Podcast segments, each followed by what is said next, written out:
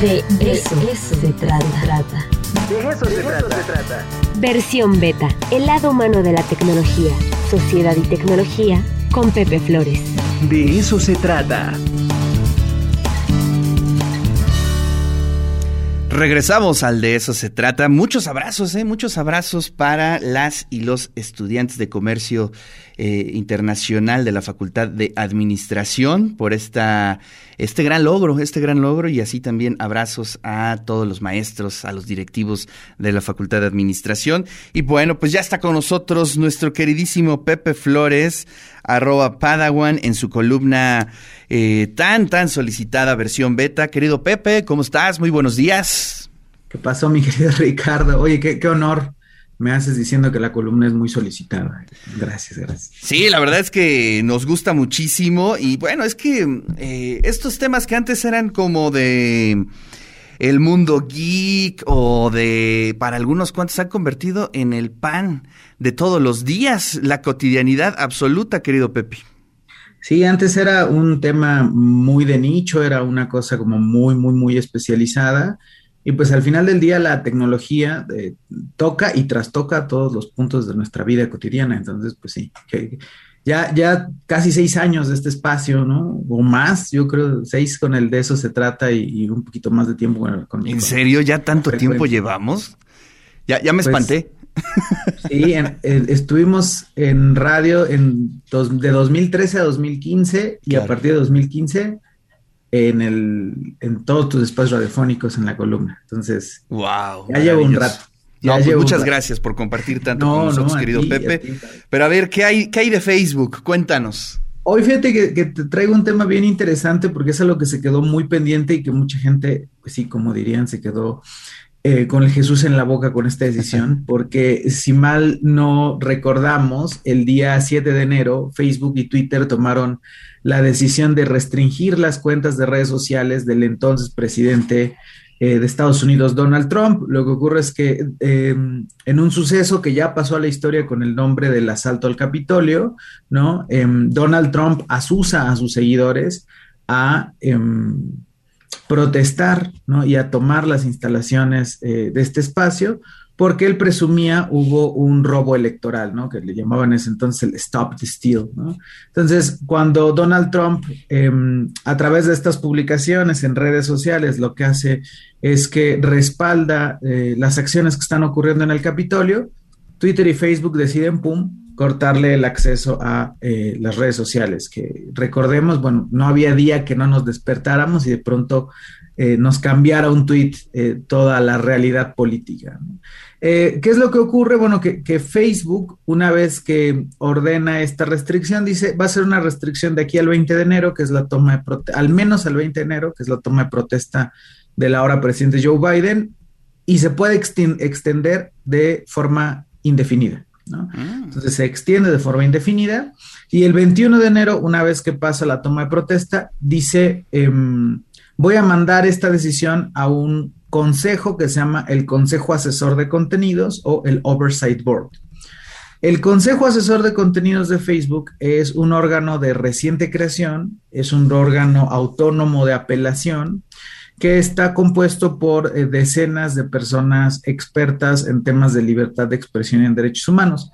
Erróneamente se le ha dicho que es como la Corte Suprema de, Facebook, porque es un órgano mediante el cual cualquier persona puede apelar una decisión de remoción de contenidos. Es decir, por ejemplo, recientemente hubo una decisión muy polémica donde Facebook baja una mm, publicación eh, donde aparece un pezón femenino en Brasil, que es una publicación relacionada con el cáncer de mama eh, por, ir en contra de sus normas comunitarias, a la persona a la que le bajan esta publicación considera que pues está infringiendo su libertad de expresión, manda el caso al Consejo Asesor y el Consejo Asesor lo que dice es, en efecto, este, esto no debió haberse bajado porque está amparado bajo la libertad de expresión y de hecho le, recomienda a Facebook, y es muy importante el verbo recomendar, le recomienda a Facebook que actualice sus políticas para considerar que, por ejemplo, en, caso, en esos casos, no se baje de forma automática ese tipo de contenidos.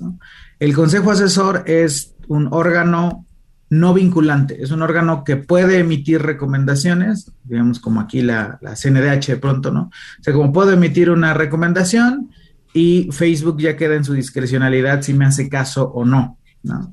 Entonces, lo que hace Facebook es dice, esta decisión está muy difícil para mí para tomar como empresa, voy a utilizar al consejo asesor y que el consejo revise la decisión. Entonces, el consejo se aventó varios meses, ¿no? Revisando y el día de ayer ya dio a conocer cuál es su dictamen. El consejo dice que en efecto estuvo bien tomada la decisión de eh, restringir las cuentas de Donald Trump por la incitación que hace él a la violencia sin embargo, sí le avienta un montón de recomendaciones y sí critica y atiza mucho a Facebook. En primer lugar, porque le dice que Facebook viola sus propias reglas porque impone una pena no determinada, ¿no? Es decir, Facebook dice es una sanción indefinida y dice no se, eso no se puede. Dice no podemos permitir que Facebook mantenga un usuario quien sea fuera de su plataforma de forma indefinida si no hay un criterio que diga si se puede restaurar la cuenta o por cuánto tiempo va a estar bloqueada. Es decir, lo que el Consejo critica es Facebook no debería tener la capacidad de hacer reglas sobre la marcha, sino debería tener reglas claras que le apliquen a todas las personas usuarias o generar reglas específicas para aquellas personas que sean líderes eh, políticos o tengan mucho alcance, ¿no? Que pudieran ser figuras públicas. También el Consejo critica a Facebook y le dice que está evadiendo su responsabilidad aventándoles la decisión. ¿no? Entonces dice, a ver, no, o sea, me delegas el caso, pero la realidad es que tú debiste haber tomado esta decisión y le da seis meses a Facebook, dice el consejo, yo ya no me voy a meter, en seis meses tú debes determinar y justificar esta respuesta de haber bloqueado a Donald Trump, basado pues en qué tan grave fue su, su, violación a tus reglas y si hay una eh, perspectiva de que ocurra más daño si le restauras la cuenta. Eh, entonces, lo que dice el consejo, y esto es muy interesante por las implicaciones que va a tener para eh, todas las personas, le recomienda a Facebook que cuando las publicaciones de figuras públicas, sean líderes políticos o no sean líderes políticos, sean de Estados Unidos o sean fuera de Estados Unidos, representen una posibilidad alta de daño inminente, es decir, hagan un llamado, por ejemplo, a, este, a una eh, manifestación violenta, dice, la plataforma tiene que actuar rápidamente para hacer valer sus reglas. Normalmente no se eliminan este tipo de contenidos porque entran en tensión varios, eh, varias variables, ¿no? Una de ellas es algo que se llama la, eh, el interés noticioso, un poco como, como el interés de, de, saber que eso ocurre, ¿no? Es decir, cuando Trump publica algo en Twitter o en Facebook, tiene interés noticioso. Pero dice, lo que dice el consejo es, no debe ser prioridad el interés noticioso cuando se tenga que prevenir algún tipo de daño significativo. Y lo que sí le ordena, bueno, le ordena entre comillas, le dice el consejo a Facebook es, tienes que ser más transparente en cómo funciona tu política de interés noticioso. Es decir, no puedes nomás decir, ah, esto que dijo el presidente de El Salvador o esto que dijo el presidente de Tailandia es de interés noticioso, entonces no lo borro. No, es, bueno, pero dime qué vas a entender tú por interés noticioso. No, no puede ser algo que nomás te haga sobre la marcha. Le dice también que cuando la cabeza de un Estado o un alto oficial de gobierno publique de forma repetidamente también mensajes que puedan representar un daño al marco internacional de los derechos humanos, también la compañía tiene que actuar y tiene que suspender la cuenta por un periodo fijo de tiempo o borrarla. Es decir, tampoco ya Facebook puede hacerse omiso si hay un político o alguien que está constantemente llamando al odio. Y finalmente, le bueno, igual le vuelve a pedir, no, no le ordena, que Facebook canalice este contenido de discurso político que tengan estos usuarios influyentes a un equipo especializado. Le dice, tú, tú no puedes tomar estas decisiones así como va, necesitas crear un staff especializado que maneje el contexto político de los diferentes países donde se está dando eh, la expresión y el, em, las palabras que se están usando, ¿no? propiamente la jerga que, con la cual se está diciendo, porque pueden haber expresiones que a lo mejor en eh, alguna región del mundo pudieran ser consideradas eh, lesivas, que a lo mejor para la eh, visión occidental estadounidense no pudieran ser, ¿no? Entonces... qué interesante, ¿eh? No, no me puedo imaginar la organización o los criterios de, al interior de Facebook para mediar todos estos temas. Debe ser este complejísimo. Digo, imagínate todos los matices culturales, eh, las perspectivas éticas. Eso está tremendo, ¿no?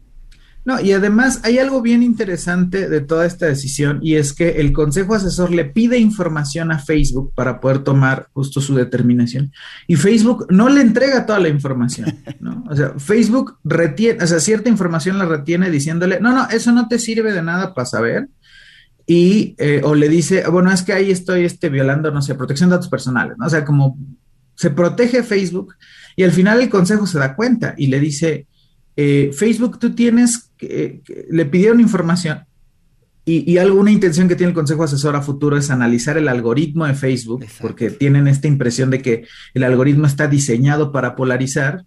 Entonces le dice a la plataforma, tú tienes que reflexionar sobre la contribución que hiciste como plataforma a que creciera la narrativa del fraude electoral y la atención exacerbada, ¿no? Es decir, Facebook tiene que pensar cómo su propio diseño de las cosas que muestran los algoritmos, que sugieren amigos y grupos, condujo, y no, y no Donald Trump, sino ellos mismos condujeron a los eventos que ocurrieron en el Capitolio. Y cierra de una manera que me parece muy interesante lo que dice el Consejo. Dice, tienes que reflexionar de forma abierta sobre el diseño y la elección de tus políticas que están permitiendo que tu plataforma se abuse. Entonces, es bien interesante porque, pues al final Facebook como que les echa la bolita para, pues yo no tengo, quiero tener ya la responsabilidad de esta decisión y muy bien argumentado, le tomó varios meses al consejo hacer esta, esta determinación.